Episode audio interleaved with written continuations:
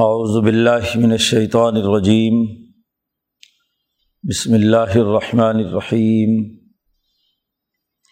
ولاقد اہلکنا ما حولکم من القرى وصرفنا الآیات لعلہم یرجعون۔ فلولا نصرهم الذین اتخذوا من دون اللہ قربانا آلہا۔ بل ضلوا عنہم وذالک افکہم وما کانوا یفترون و صرفنا الیک نفرم من الجن یستمعون القرآن. فلما حضروه قالوا انصتوا فلما قضی ولوا الى قومهم منذرین قالوا یا قومنا انا سمعنا کتابا انزل من بعد موسیٰ مصدق لما بین یدئی یہدی الا الحق و الا طریق مستقیم۔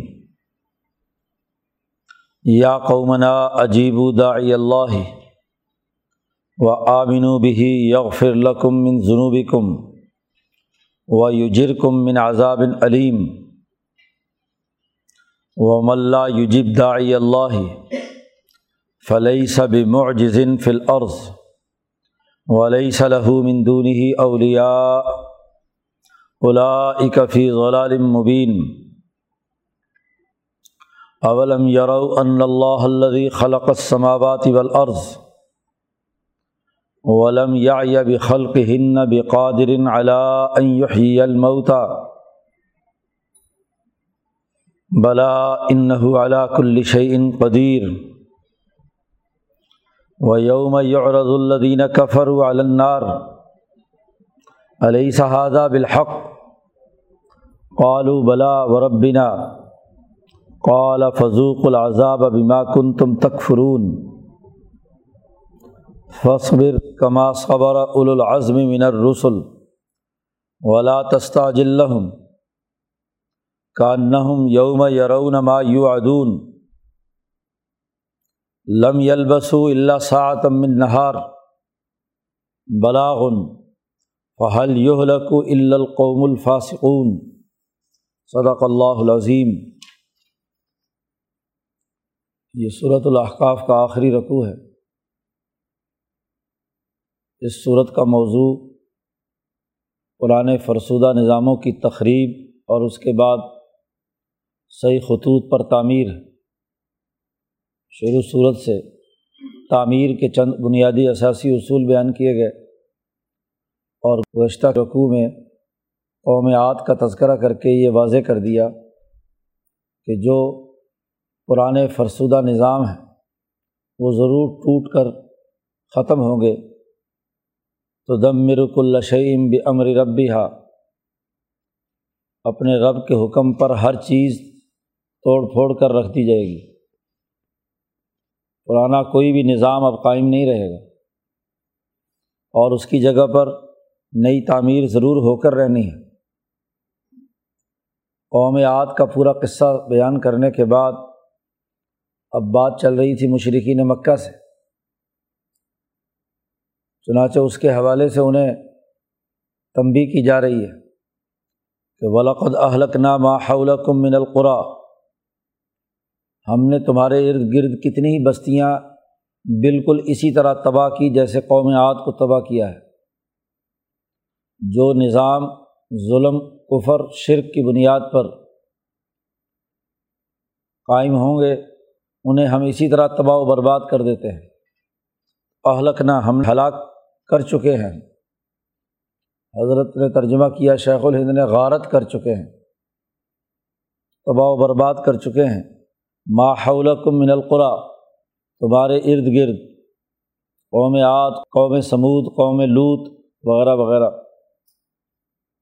وصرف نل آیات اور مختلف انداز میں پھیر پھیر کر ہم تمہارے سامنے آیات بیان کرتے ہیں۔ لعلہم یرجعون، تاکہ یہ لوگ لوٹ آئیں اپنے غلط کاموں سے۔ اپنے ظلم و تکبر سے، کفر اور شرک سے۔ انسانی تاریخ میں بھی بار بار ہم نے یہ نشانیاں دکھائی ہیں کہ جب بھی اس طرح کے ظالم اور متکبر انسانی سماج پر مسلط ہوتے ہیں، ہم انہیں تباہ و برباد کر دیتے ہیں اور اپنے انبیاء کی مدد کرتے ہیں۔ وہ اثر نو انسانیت کو نئے خطوط پر ڈالتے ہیں۔ اور ان مکے والوں کو ہم نے یہ واقعات اس قرآن حکیم میں بار بار دہرائے ہیں کہ شاید یہ بھی واپس لوٹ آئیں، اصل انسانیت کی طرف، ذات باری تعلیٰ کی طرف، اس کی توحید، اس کی رسالت اور اس کی کتاب کی طرف۔ قرآن کہتا ہے، ذرا غور کرو، عقل سے کام لو کہ فلولا نثر حم الدی نتخذ من دون اللہ۔ اللہ کو چھوڑ کر جب انہوں نے دوسرے خدا بنائے تھے اور اللہ جب انہیں ہلاک کرتا ہے تو یہ اللہ کے مقابلے میں ان بتوں نے ان کی مددیں کیوں نہیں کی؟ علّہ اللہ سرحم کیوں مدد نہیں پہنچی؟ ان کے پاس ان نامعقول قسم کے خداؤں کی کہ جنہوں، جن کو انہوں نے اللہ کے مقابلے پر خدا بنایا ہوا تھا۔ اور یہ کہتے تھے کہ قربان علیہ کہ یہ ہمیں اللہ کے قریب کرنے والے خدا ہیں۔ ہمیں اللہ کی طرف لے جانے والے ہیں۔ قربت کا ذریعہ ہے لیوقر ربونا الا ذلفہ تو یہ بت جنہیں یہ پوچھتے رہے، یہ جو کفر و شرک کرتے رہے، یہ جو فرائین اور نمرودوں کی اتباع کرتے رہے، جن کو یہ خدا مان کر تسلیم کرتے رہے، وہ کیوں نہیں مدد کو پہنچے؟ جب اللہ ان بستیوں کو تباہ و برباد کر رہا تھا۔ اصل حقیقت یہ ہے کہ بل غلو عنہم، بلکہ یہ سب کے سب اس وقت ان سے گم ہو گئے۔ کوئی ان کے قریب نہیں پھٹکا ان کی مدد کے لیے، کیونکہ وہ خدا تھے ہی نہیں، جھوٹے تھے۔ جی ظالی کا افق ہم یہ تو ان کا جھوٹ تھا۔ اپنی طرف سے جھوٹ گھڑ کے انہیں خدا بنا لیا۔ وما کانو یفترون اور یہ وہ کچھ تھا جو انہوں نے اپنے دلوں میں خود ہی گھڑ لیا تھا۔ خدا نہیں تھے، انہیں خدا بنا لیا۔ انہیں اللہ کے مقابلے پر لے آئے۔ تو سراسر جھوٹ تھا اور ان کی گھڑی ہوئی بات تھی۔ اگر کچھ بھی حقیقت ہوتی تو ضرور مدد کے لیے پہنچتے۔ ان کو ہلاک نہ ہونے دیتے تو مقابلہ کرتے۔ قرآن حکیم نے مکے والوں سے کہا، ذرا سوچو، اتنی قومیں ہم نے تباہ کی ہیں تمہارے ارد گرد، ان کے بتوں نے ان کو کوئی فائدہ نہیں پہنچایا، تو تمہارے بت تمہیں کیسے فائدہ پہنچائیں گے؟ اس لیے بعض آ جاؤ، اس ظلم و تکبر اور غرور سے بچو۔ انسان کو تو خاص طور پر یہ تمام برائیاں چھوڑ دینی چاہیے۔ انسان کی فطرت میں تو انس ہے۔ اس کی فطرت میں تو ذات باری تعالیٰ کی طرف رجوع کرنے کا جذبہ ہے۔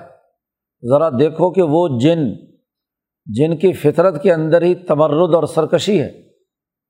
اور سب سے بڑا شیطان اور ابلیس انہیں جنات میں سے ہے اس میں بھی جو نیک جن ہیں، ان کی حالت کیا ہے؟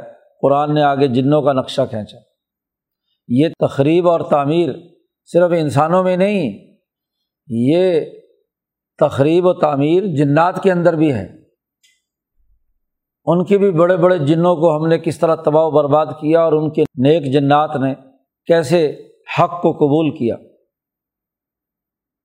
اس کا تفصیلی قصہ اگلا، یہ تو صورت الجن میں آ رہا ہے۔ یہاں اختصار کے ساتھ قرآن حکیم نے ان مکے والوں کو بات سمجھائی ہے۔ نبی اکرم صلی اللہ علیہ وسلم مکہ مکرمہ میں ہی تھے۔ آپ صلی اللہ علیہ وسلم فجر کی نماز بتہائے مکہ میں باہر وادی میں فجر کی نماز پڑھائی حضور صلی اللہ علیہ وسلم نے اور بلند آواز سے قرأت قرآن حکیم کی کی۔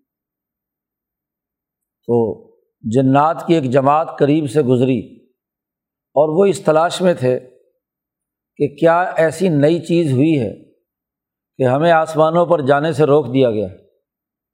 قرآن حکیم کے نزول سے پہلے آسمان دنیا کے قریب یہ شیطان یہ جنات پہنچ جاتے تھے اور وہاں جو فرشتے ان کو جو احکامات دیے گئے اللہ کی طرف سے اس دن یا کچھ مہینوں بعد، تو وہ آپس میں احکامات کا تبادلہ کرتے فرشتے، تو ان میں سے کوئی جن جو ہے ان میں سے آدھی آدھی بات سن لیتا، کوئی ٹوٹی پھوٹی ایک بات حضور صلی اللہ علیہ وسلم نے فرمایا کہ ایک آدھ بات وہاں سے لے لی اور باقی سو جھوٹ اس کے ساتھ ملا کے تو جو کاہن یا جنات کو کنٹرول کرنے والا کوئی اس کا جو دوست اور ساتھی ہوتا ہے، اس کو جا کر اس کے کان میں جیسے مرغی کڑکڑ کرتی ہے، ایسے ان کے کان میں وہ بتلا دیتا۔ تو وہ کچھ اپنی طرف سے اس میں جھوٹ ملاتا کاہن صاحب۔ اور وہ لوگوں کو کیا ہے؟ بتلا دیتا۔ تو ننانوے فیصد تو جھوٹ ہوتا تھا۔ ایک آدھ فیصد کو ایک آدھ بات سچی بھی ہو جاتی تھی اور اسی کی سچی بات کی وجہ سے ہی وہ کاہن مشہور ہو جاتا تھا۔ لیکن جب قرآن حکیم نازل ہونا شروع ہوا، تو جتنا دورانیہ نبی اکرم صلی اللہ علیہ وسلم پر قرآن حکیم کے نزول کا ہے، تو اللہ پاک نے آسمان دنیا کی سیکورٹی بڑی سخت کر دی۔ کوئی جن قریب پھٹک نہیں سکتا تھا۔ ذرا سا قریب پہنچتا کوشش بھی کرتا تو قرآن نے پہلے پیچھے گزرا ہے صورت صافات میں کہ فعت باہو شہاب الثاقب ایک آگ کا انگارہ تارا جو ٹوٹتا ہے رات کی اندھیری رات میں وہ اس شیطان کی دم پر پڑتا اور وہ بھاگ جاتا۔ تو جنات نے کہا کہ کوئی نیا مسئلہ اس کائنات میں ہوا ہے۔ تو یہ کیا ہے؟ اس کی تلاش کے لیے انہوں نے ایک جماعت مقرر کی، بلکہ سارے شیطانوں کو جنات کو حکم دیا کہ گھومو پھرو، دیکھو کہ کیا نیا واقعہ ہوا ہے۔ نبی اکرم صلی اللہ علیہ وسلم نماز پڑھا رہے تھے، تو جنوں کی ایک جماعت قریب سے گزری، اس نے وہ آواز سنی۔ تو سب لوگ اس کے قریب آ گئے اور پوری توجہ سے قرآن حکیم سنا۔ انہوں نے کہا، اصل بات یہی ہے، یہی کلام نازل ہوا ہے۔ اس کے نزول کی وجہ سے۔ جیسے موسا علیہ السلام پر جب تورات نازل ہوئی، تو اس زمانے میں بھی ہم پر اس طرح کی صورت حال پیدا ہوئی تھی۔ تو موسا علیہ السلام کے بعد یہ ایک نیا کام ہوا ہے، نئی کتاب آئی ہے۔ اسی وجہ سے ہم پر اوپر جانے پر پابندی لگ گئی۔ قرآن حکیم نے اس کا یہاں تذکرہ کیا کہ وہ اس صرف نا علیہ کا نفرم من الجن۔ جب ہم نے، اے محمد صلی اللہ علیہ وسلم، آپ کی طرف متوجہ کر دیا جنات کی ایک جماعت کو، نفر من الجن۔ یستمعون القرآن۔ آپ فجر کی نماز میں قرآن پڑھ رہے تھے، تو وہ بڑی توجہ سے قرآن سننے لگے۔ علما حاضر جب وہ وہاں حاضر ہوئے،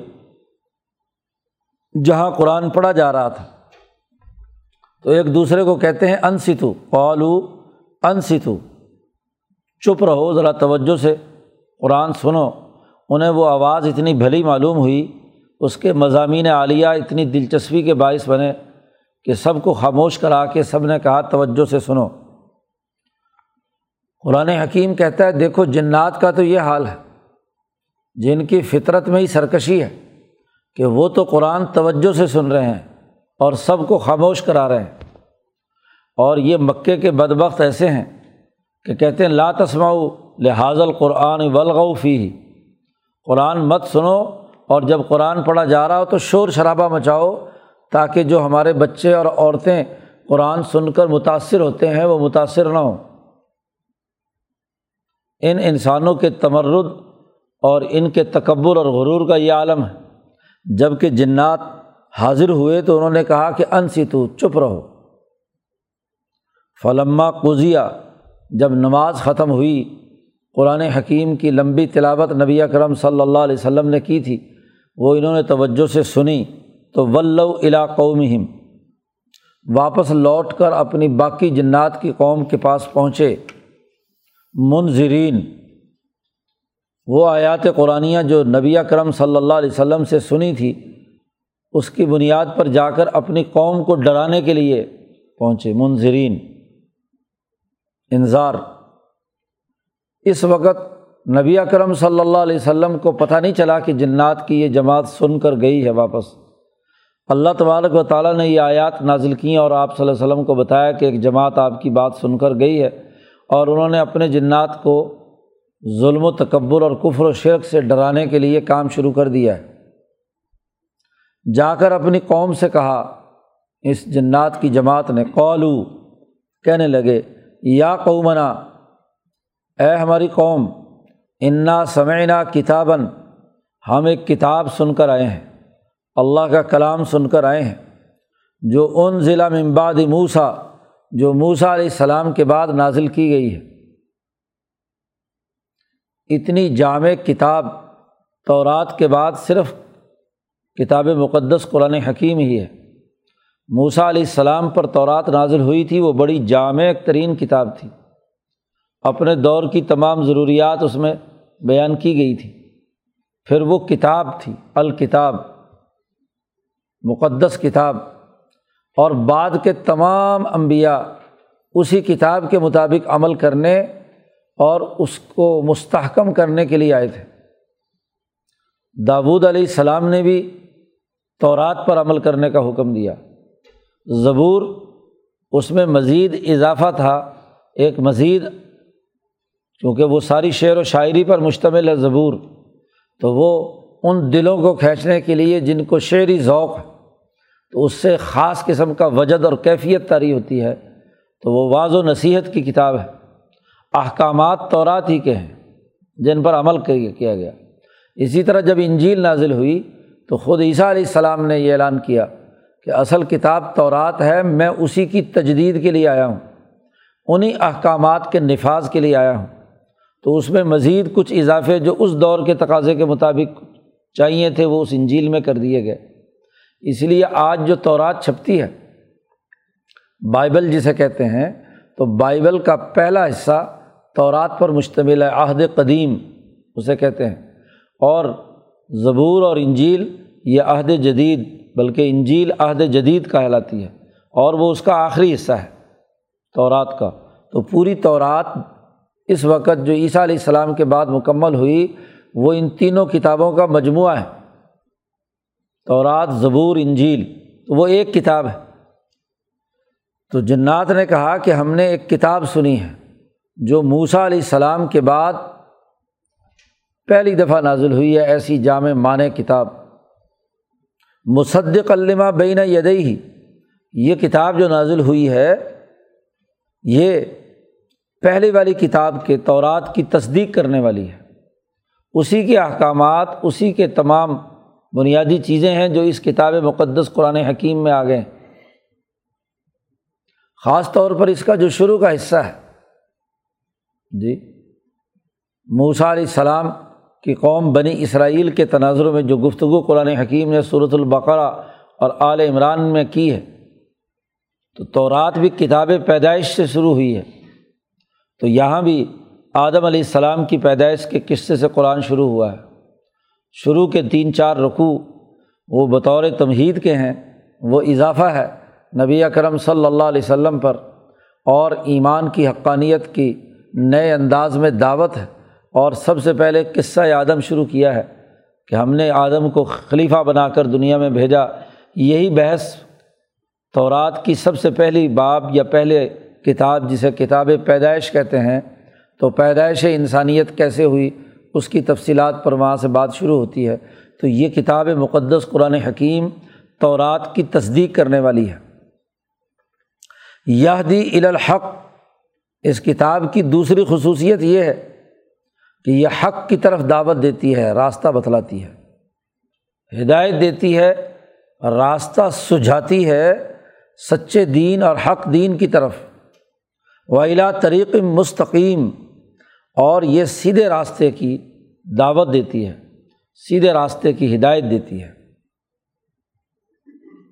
پہلے تو کتاب کا تعارف کرایا، یہ جنات دائی کے طور پر وہاں پہنچے اور جا کر اپنی پوری قوم کو یہ دعوت دے کر بات کی حقیقت سمجھائی۔ بڑے نپے تلے جملوں میں کہ ہم نے کتاب سنی ہے جو موسا علیہ السلام کے بعد پہلی دفعہ نازل ہوئی ہے۔ اس کی تصدیق کرتی ہے، حق کی ہدایت دیتی ہے، سیدھا راستہ واضح کرتی ہے عملی طور پر۔ یا قومنا، جنات نے اپنی قوم کو خطاب کرتے ہوئے کہا، اے ہماری قوم عجیب دائی اللہ۔ نبی کرم صلی اللہ علیہ وسلم جو اللہ کی طرف دعوت دینے والے ہیں، ان کی اس دعوت کو قبول کر لو، مان لو۔ وہ آمین و بھی اور اس نبی پر ایمان لے آؤ۔ یغ فرقم بن جنوبی کم تو اللہ تبارک و تعالیٰ تمہارے پچھلے گناہوں کو معاف کر دے گا۔ وہ یوجر کم من عذاب علیم اور تمہیں دردناک عذاب سے بچا لے گا۔ اس لیے دائی اللہ کی بات قبول کرو۔ ان کی دعوت کو قبول کرو۔ دو فائدے ہوں گے۔ ایک تو ہمارے گناہ معاف ہو جائیں گے۔ اور دوسرے یہ کہ عذاب علیم سے ہم بچ جائیں گے۔ تو اللہ کی دعوت کو قبول کرنا اور اس پر ایمان لانا یہ کامیابی کی بات ہے۔ جنات نے اپنی قوم کو مخاطب کرتے ہوئے یہ انہیں کی تقریر چل رہی ہے۔ وہ اللہ یوجب دائی اللہ یاد رکھو جو اللہ کے اس دائی کی دعوت قبول نہیں کرے گا۔ فلئی سب معجزن فل عرض تو وہ زمین میں عاجز نہیں کر سکتا کسی ذات باری تعلیٰ کے حکم اور نبی کی جو تعلیمات ہیں رسول اللہ صلی اللہ علیہ وسلم کی، ان کو عاجز نہیں کر سکتا، تھکا نہیں سکتا زمین میں۔ چونکہ جنات کا بڑا گہرا تعلق زمین سے۔ اوپر سے بھی جب ان پر آگ برستی تھی تو زمین پر دوڑتے تھے۔ تو زمین میں اصل تو یہ جنات ہی تھے جو لڑائی بھڑائی، دنگا فساد کرنے میں مشہور تھے۔ تو زمین میں تم اس نبی سے پہلے بڑے فساد مچا چکے۔ اب اس نبی کو تم عاجز نہیں کر سکتے، تھکا نہیں سکتے۔ اور ولی صلاح مندونی اولیا اور اللہ کے علاوہ تمہارا کوئی دوست اور ولی نہیں بن سکتا۔ اس لیے اللہ کی اس دعوت کو قبول کر لو۔ اور جو اللہ کے مقابلے میں جن شیطانوں کی تم پیروی کرتے ہو جنات میں سے نیک جنات اپنے جنات کو کہہ رہے ہیں کہ جس شیطان کی تم پیروی کرتے ہو کا فی غلالم مبین، وہ تو واضح گمراہی میں پڑا ہوا ہے۔ اس شیطان اور اس کے شتونگڑوں کی تو بات مانتے ہو، اس کو مت تسلیم کرو۔ اور یہ جو اللہ کے دائی نبی کرم صلی اللہ علیہ وسلم دعوت دے رہے ہیں، یہ جو اس کتاب مقدس قرآن کریم میں ہدایت کا پروگرام سامنے آیا ہے سیدھا راستہ واضح ہوا ہے، اس کو قبول کر لو۔ قرآن حکیم نے یہاں جنات کی یہاں گفتگو مکمل کی۔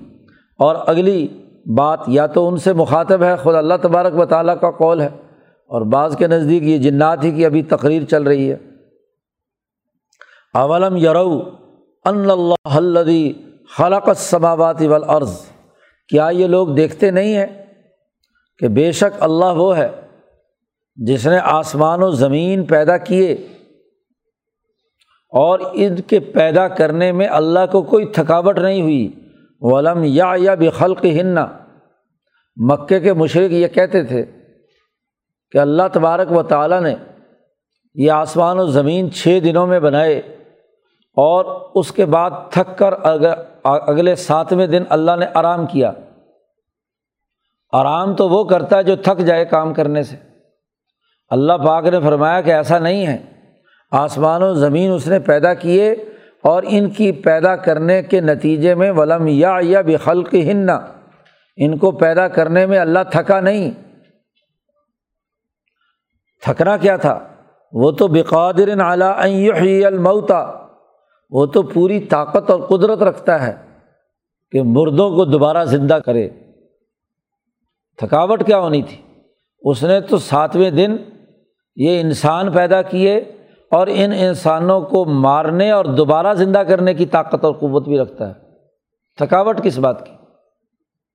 یہ تو بڑا ہی احمقانہ اور غلط خیال ہے کہ اللہ پاک کام کر کے تھک گئے۔ تو یہ تو تم اپنی طرح سے تم نے مخلوق کے طور پر اللہ کو دیکھنے لگ گئے کہ کوئی کام کاج کیا، یہ تھوڑا سا کام کاج کر لیتے ہیں تو تھک کر چھ دن کام کرتے ہیں تو ساتویں دن ضرور تھک کر آرام کرتے ہیں۔ یہ تو انسان جو محتاج ہے، یہ اس کی ضرورت ہے کہ چھ دن کام کے بعد وہ ایک دن آرام کرے۔ اللہ تبارک و تعالیٰ کا یہ معاملہ نہیں ہے۔ وہ تو قادر ہے اس بات پر کہ وہ مردوں کو زندہ کر سکے۔ بلا ہاں کیوں نہیں اللہ تعالیٰ ایسا کر سکتا؟ اس لیے کہ انّ بے شک اللہ تعالیٰ ہر چیز پر قدرت رکھے ہوئے قدیر ہے۔ اس کی طاقت اور قوت میں تمام چیزیں ہیں۔ وہاں تھکاوٹ کا کیا سوال؟ ایسا نہیں ہے۔ یاد رکھو وہ یوم یورد الدین کفر النار، جس دن کافر اور منکر لوگ جنات میں سے ہوں یا انسانوں میں سے، جب وہ آگ کے سامنے پیش کیے جائیں گے جہنم کے سامنے پیش کیے جائیں گے۔ وہاں اللہ تبارک و تعالیٰ پوچھیں گے علیہ حاضہ بالحق؟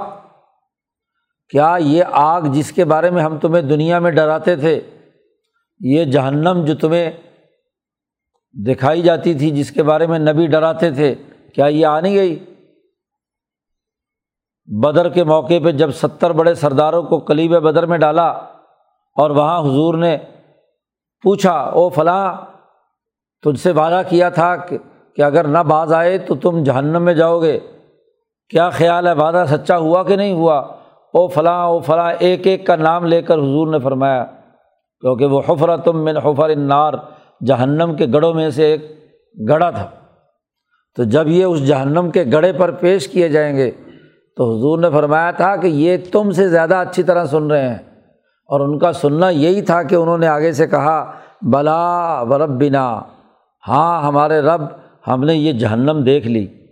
تو یہ دنیا میں بھی جی اور آخرت میں بھی، فرعون کے تذکرے میں بھی اللہ نے پیچھے کہا ہے انار یو ردون علیہ ادو وم واشیہ کہ فرعون اور اس کی پوری کی پوری جماعت صبح شام آگ پر پیش کیا جاتا ہے انہیں، جب تک قبر کے اندر ہے۔ جب تک یہاں موجود ہے، بلکہ فرعون کا جسم تو یہاں موجود ہے۔ قرآن نے دوسری جگہ پر کہا یومن و نجی کا بھی بدنی کا لتکون لمن خلف کا آیا۔ آج کے دن ہم تیرا جسم محفوظ رکھیں گے۔ فرعون کو مخاطب کر کے کہا، قیامت تک تاکہ آنے والے جو ہیں ہاں جی ان کے لیے تو نشان عبرت بن۔ تو جو خدائی کا دعویٰ کرتا تھا، آج مردہ پڑا ہوا تو یہاں ہاں جی مصر کے احراموں کے اندر، تمہارا وجود شیشے کے اندر بند سب کو نظر آ رہا ہے۔ ہر آدمی گزرتا ہے اور دیکھتا ہے کہ یہ وہی فرعون ہے جو خدائی کا دعویٰ کر رہا تھا۔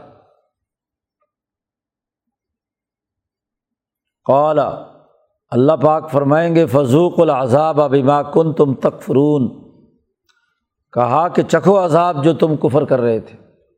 بلکہ یہ نبی اکرم صلی اللہ علیہ وسلم نے بھی بدر کے موقع پر کہا کہ چکو عذاب۔ یہ جو تم جس کا انکار کرتے تھے، لو اب، سنبھالو۔ یہ تمام گفتگو بیان کرنے کے بعد قرآن حکیم نے نبی اکرم صلی اللہ علیہ وسلم کو ہدایت کی ہے کہ یہ پرانے نظام توڑنا اور نیا نظام قائم کرنا یہ صبر و استقامت کا تقاضا کرتا ہے۔ اس لیے حضور صلی اللہ علیہ وسلم سے کہا جا رہا ہے فصبر صبر کا مظاہرہ کیجیے کما صبر العظم من الرسل، جیسا کہ پیچھے الاظم پیغمبروں نے صبر و استقامت کا مظاہرہ کیا۔ جیسے وہ صابر رہے، ایسے ہی کیا ہے؟ آپ بھی صبر و استقامت کا مظاہرہ کریں۔ جیسے موسا علیہ السلام، ابراہیم علیہ السلام نو علیہ السلام، عیسیٰ علیہ السلام، یہ امبیا علیہم السلام ہیں، جنہوں نے انتہائی صبر و استقامت کا مظاہرہ کر کے کفر و شرک کے غلط نظاموں کو توڑنے اور نئی تعمیر کے لیے کردار ادا کیا۔ مولانا سندھی فرماتے ہیں کہ سسٹم توڑنے کے لیے بھی صبر چاہیے، ایک دم نہیں ٹوٹتا، اور سسٹم بنانے کے لیے بھی صبر اور استقامت چاہیے، جماؤ چاہیے۔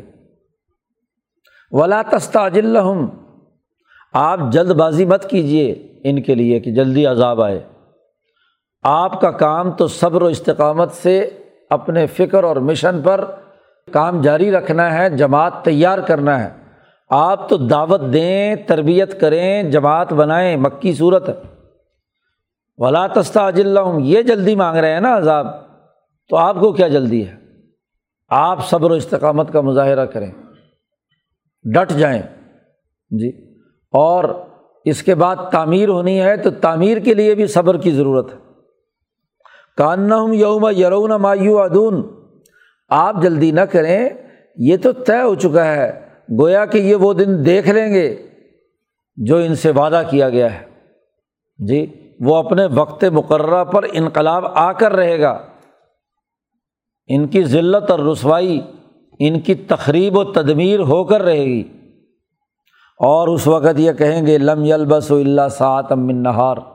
پوچھا جائے گا، دنیا میں کتنا رہے تو جب آدمی مصیبت میں ہوتا ہے تو جو پیچھے آرام اور سکون کی زندگی بسر کی ہوئی ہوتی ہے تو کہتا بس ایک دو گھڑی رہا میں۔ کہیں گے دنیا میں تو ایک دن رہے، لم یل بسو نہیں ٹھہرے اللہ سات من نہار دن کی ایک گھڑی ایک گھنٹہ یا ایک گھڑی تین گھنٹوں کو کہتے ہیں، چوتھائی دن۔ تو ہم نے دن کی ایک گھڑی گزاری ہے دنیا میں۔ تو اس لیے آپ جلدی نہ کریں ان کا عذاب تو آ کر رہنا ہے، یہ اس دور کو بھی یہ سمجھیں گے کہ دن کی ایک گھڑی گزری ہے۔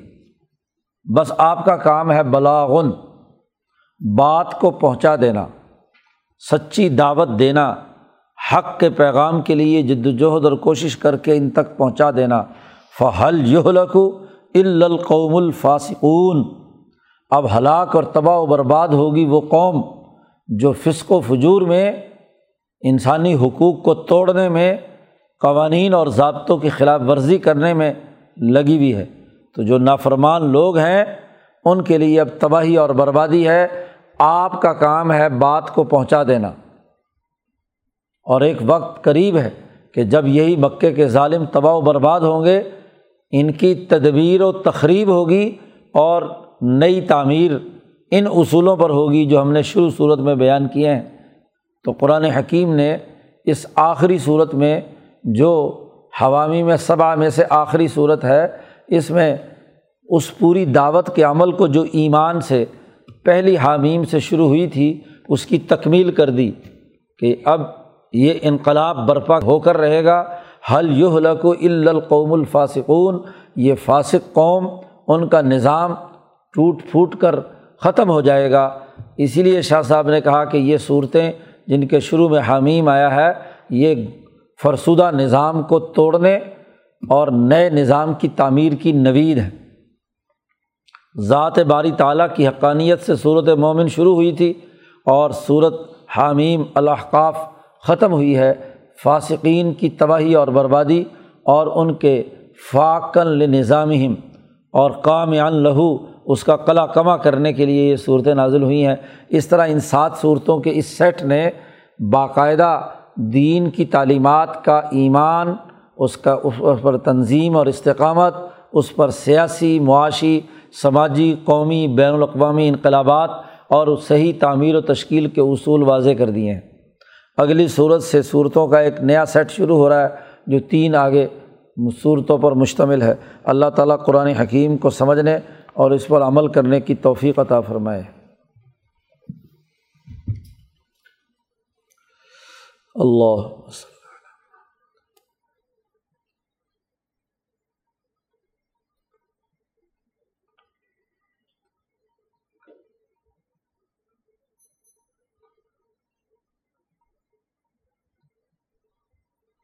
اجمعین۔